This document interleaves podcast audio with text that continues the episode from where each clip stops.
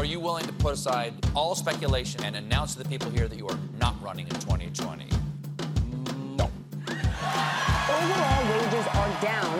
People are working longer hours for less money. Obama keeps current illegal immigrants. of African Americans uh, being mistreated in Nice society. noting that world leaders laughed at President Trump. Amendment Thanks right. to the Russian president's witch brewing hunt. trade war. You know what it is? My new slogan 2020? America great.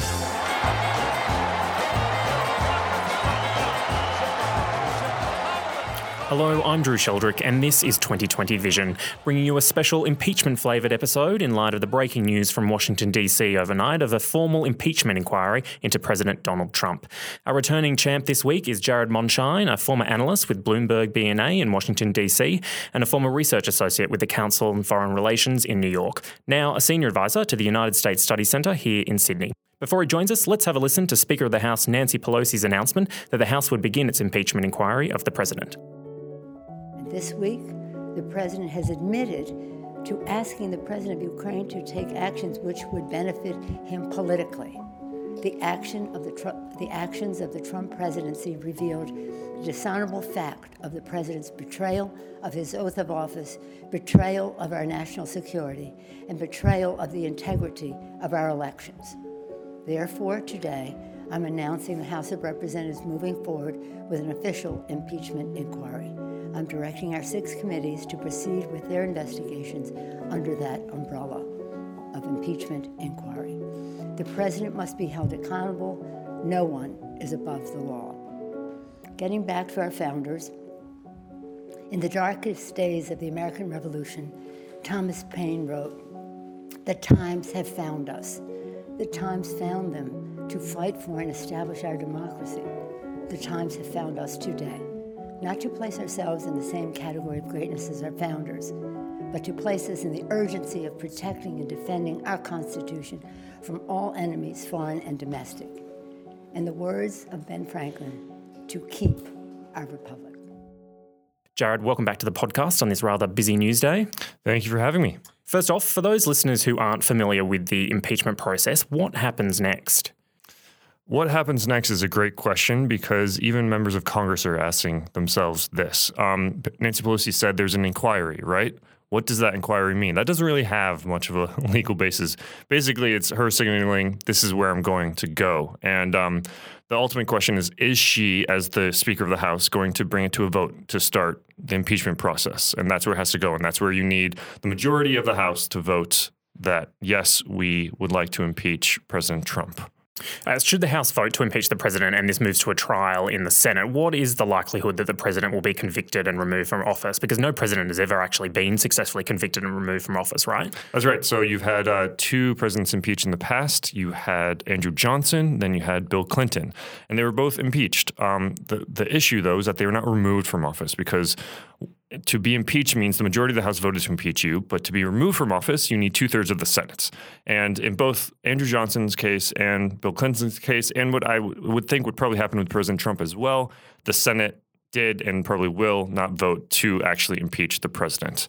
And because the the issue there is that the Republicans have a majority in the Senate, um, I think they have a three seat majority, and but beyond that majority, you need two thirds of the Senate. So that means you'd need at least 20 um, Republican senators or more to actually agree that President Trump needs to be removed from office. Now, That's not going to happen, right? Exactly. Yeah, that's that's very unlikely. Um, even when you look at uh, President Nixon, who uh, who left office, who resigned from office because he was going to be impeached and actually removed. They did the vote tally. They're like, okay, we don't want to actually be impeached and removed. We're just going to resign. That that was his calculation there. But the issue with Trump, because this is a political thing through and through. It, it, there are legal consequences to this, but it's a political decision by uh, members of Congress, both uh, the House of Representatives and the Senate, to go through with this. And so 90% of Republicans approve of President Trump.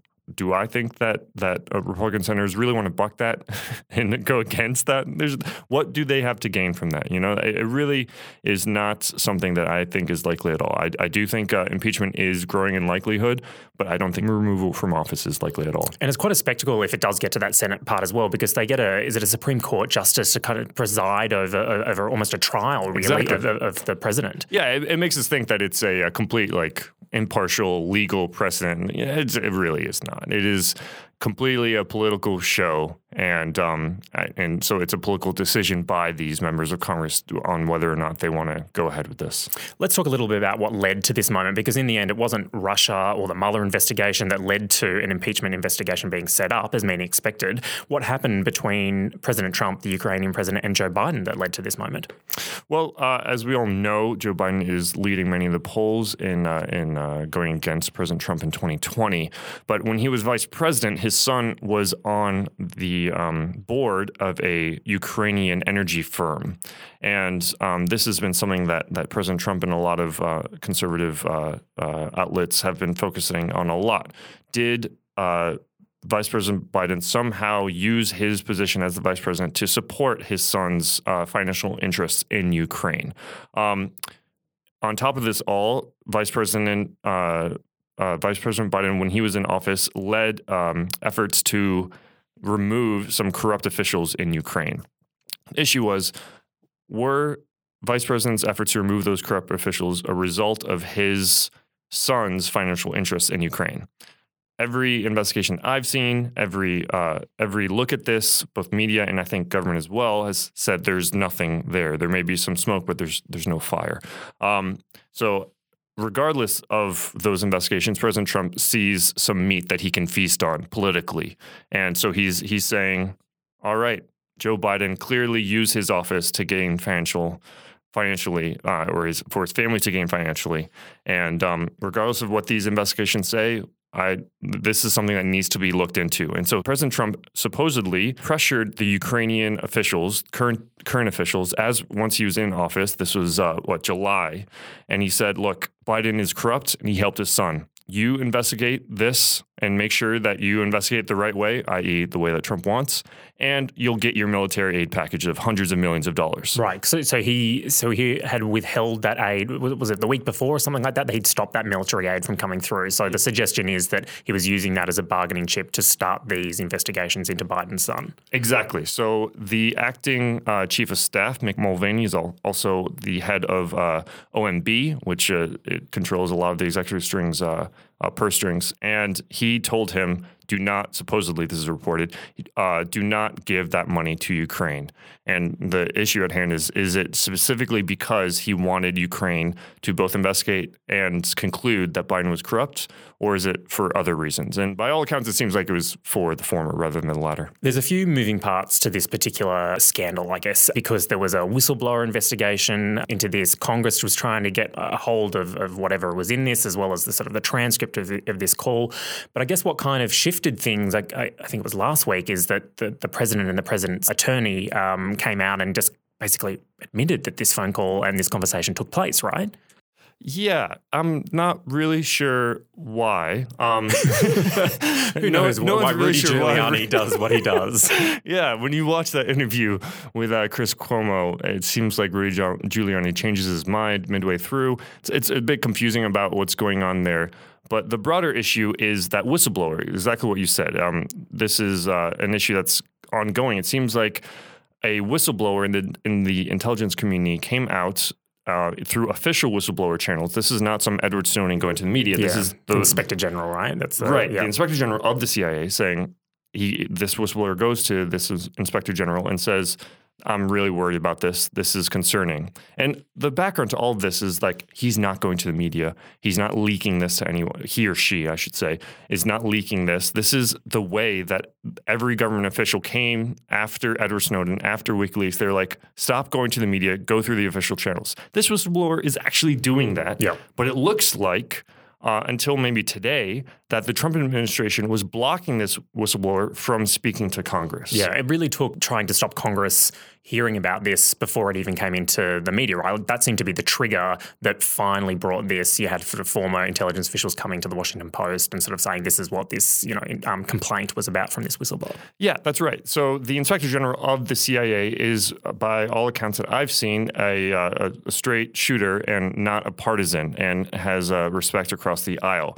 And that Inspector General was saying, "I am being blocked. I am not being allowed to do what I am tasked to do."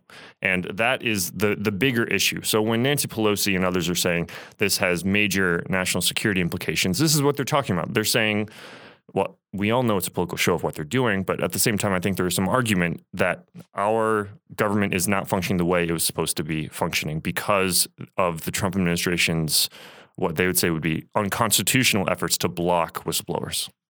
Speaker of the House Nancy Pelosi has been a bit of a roadblock to proper impeachment investigation until this point. After these uh, Ukrainian uh, revelations, she really had no choice but to pursue impeachment, did she? This was, I mean, it's sort of if you're not going to impeach over this, what are you going to impeach over, right? Yeah, exactly. Um, I think uh, Nancy Pelosi has is a uh, in my opinion, especially politically intelligent woman. She really knows how to play both President Trump and also the, the broader political game. And what that means is for months now, she has been pushing back against impeachment in her own party. And she hasn't been only pushing back, she's also made sure that those fights in her pushing back are public. Yeah. She's like, she even t- tells folks, leak this all you want. She's that, that came out just a, a few weeks ago. She wants it known that she is not going after some political witch hunt. And so that's why she didn't bite on Mueller, but she is biting on this, saying, no, this is serious this time. And she was really trying to build up her credentials and ultimately her political um, power by saying, I am not being some sort of crony here. This is me really believing that someone needs to uh, address these unconstitutional actions. And but with that said, again, impeachment is political. It is not legal. There'll be plenty of talk about the prospects of a, a, Trump impeachment and his removal from office. But do you think the conclusion of this process is kind of redundant at this point now because we're cl- so close to the next election? There's a long process. Uh, from a strategy perspective, Democrats probably aren't concerned about whether he'll actually go, right? This is about more than that now. Exactly. This is that's exactly what Nancy Pelosi is saying. Saying this is about the rule of law, and no one is above the rule of law. Um, we all know, like I said, with that that high approval rating in the uh, Republican Party for President Trump, that the senators are not going to be moving. With that said, um, I think there it does not help President Trump uh, in the way that so many people think it does to go through with impeachment. Um, there's the sort of uh, perceived wisdom of the last impeachment process under Bill Clinton was that oh, it actually helps his reelection campaign. Yeah, well, he did do very successfully in his second uh, second election, right? That's right. Yeah. With that said, if you look at who followed President Clinton in office, George Bush, you can see maybe there are some lingering issues there. President Bush really campaigned on ethics and integrity and being a straight shooter. And I'm not going to lie to you. He was basically trying to say, I'm the anti Clinton. Yeah. And so maybe President Trump gets reelected, maybe he doesn't. But I think there are some lingering issues here that will last beyond President Trump in terms of um, the next president, I think, who is not going to be President Trump if he does win a reelection, this would be in 2024. I think that president is going to go out of their way to be the anti Trump. Yeah. It's going to go out of their way to be like, you can investigate me all you want. Here are all my tax returns, just completely transparent. And really to try to change what has happened under this administration. Do you think the impeachment announcement has shifted the media narrative somewhat? In, in the past few hours, there really seems to have been a changing tone from what I've seen. The, the sense of resignation to sort of rolling scandal and a lack of accountability seems to have shifted. It might make Democrats wonder why they didn't do this sooner, do you think? Well, Right. Why why didn't they do this sooner? And they they really needed more support. So when we think about like I've been saying all along, this is political. Why is it political? When you look at what happened in 2018, the Democrats took control of the, of the House. Why did they con- take control of the House? They won districts where Trump won. Right. How do you win back those districts? Do you win back those districts by being super left wing and hard? No, you try to hedge to the middle, right? You want to convince those skeptical Trump voters no, I'm a Democrat that is not after witch hunts. I have integrity. And so that's why they were, in, in my opinion, forced to address this because this was clear cut. You look at the Mueller investigation, two years, there's so much background noise to that. Whereas this one is phone call in July, from President Trump to the Ukrainian leaders saying, "I need this done." Yeah. and it's just it's so much simpler. There's no extra layers. There's And it was around the time that the Mueller investigation had kind of wrapped, right? Mueller was testified to that week. Yeah. It seemed like President Trump was feeling vindicated. I'm free. I can do what I want. overconfident. Exactly. And so maybe maybe he was feeling uh, overconfident and thinking that he could get his way with uh, with beyond the U.S. administration. He could get his way with uh, with non-Americans as well. On Tuesday, UK Prime Minister Boris Johnson suffered a massive defeat in Britain's High Court, which ruled the unlawfully suspended Parliament. Uh, he shared a press conference with Trump at the UN just uh, hours after that decision and just hours before this impeachment announcement. Are we seeing a real crisis here in the West with democracy? These are two incredible things to happen to two of the world's most powerful leaders just hours apart. It very much is. Um, uh, but is it a crisis? Yes, I think it is a crisis. But is it a helpful one? Yes, I think it is. I think Maybe, ulti- maybe not in the UK example, I would suggest. well, the thing is, in the UK, what is legislated, right? There, it's it's it's a different system. I'm, I'm by no means an expert on UK politics, but from what I understand, there, there's sort of tradition there a lot more than what's actually written in in, in stone in in a sort of constitution. And so I think ultimately the the lessons I hope that we globally learn from what's going on here is to get better to say, oh, wow, these are glaring issues, glaring problems with our democracies. We need to address them. Oh, wow, the US president, for example, the US president was never forced to disclose their tax returns. It was tradition, but they were never forced to. Perhaps we should force future presidential candidates to do that. And oh wow, we never in, in the UK we never really questioned whether or how the the PM can uh, dissolve par- or, or postpone any debate in Parliament well, maybe that should be written down. You know, like I think I'm, I'm hoping um, to, to put my optimistic hat on. I'm hoping that we come out of these crises stronger and our democracies more robust. This Ukraine and impeachment drama has all coincided with Australian Prime Minister Scott Morrison's visit to the United States, which included a, a rare state dinner at the White House. Has this overshadowed things a bit, and how has this trip been going so far, do you think? Yeah, I think um, his trip has actually been going really well uh, for Australia. Um, and has it overshadowed it? Yeah. I mean, the Australia, the, the visit is by no means in any headlines in the U.S. whatsoever. Right. There's so much other drama going on. But with that said, the U.S. Australia alliance is is more than just Prime Minister Morrison, more than just Donald Trump. It, it's lost. It's it will last long beyond these two personalities. But under this Trump administration, those connections, those one-to-one ties, are more important than ever. You can see this with the way that Japan has really courted President Trump. As soon as he was elected, Shinzo Abe was coming to to Trump's offices and really trying to get him on side. Because do you want to just distance yourself from the U.S. president? No. Regardless of who they are, you want to be as close as possible because the power still is in that office. And I think Prime Minister Morrison has done really well in making sure he has those ties and and he's not just like in the Australian approach to other presidents is maybe looking beyond the president, looking at the at the cabinet secretaries, all this stuff. In this White House, it is that one to one tie with President Trump. That is the most important. I think Scott Morrison has done really well. You've got a lot of history in sort of trade and investment policy. What do you think was at stake for Scott Morrison for Australia in terms of the uh, US China trade war and this visit? I mean, do you think that was a big topic of conversation? Do you think Scott Morrison got anything out of it in his conversations? Very much so. Um, th- that is the elephant in the room in all U.S. Australia conversations. Um, the Australian and global economy is suffering with this trade war, and um, Australia could suffer if a sort of quote unquote bad deal is uh, is agreed to between the U.S. and China. Because what a uh, bad deal might be is just China buying a bunch of agricultural purchases, buying a bunch of LNG from the U.S. What does Australia have a lot of? Agriculture and LNG. Australia Right. could lose out in those and that type of deal. But the reason that that Scott Morrison has continued what I think Joe uh, Joe Hockey, the ambassador, has said, which is saying we want a broader deal. The U.S. should go for a broader deal. Is one so Australia doesn't lose out on those sort of short term just purchasing deals, but two because Australia. Its relationship with China is diversifying. It's going beyond things in the ground, and it's going to move more to services. And what do services have? It has IP, intellectual property issues that had you, you're probably more worried about the the Chinese like uh, barriers to entry into their market.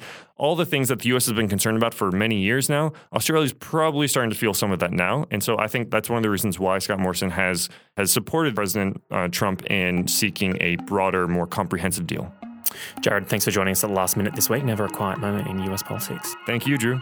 Thanks also this week to the Babamara Brass Band, Ketsa and Maiden for their musical contributions, and to the University of Sydney's Faculty of Arts and Social Sciences for their studio assistance.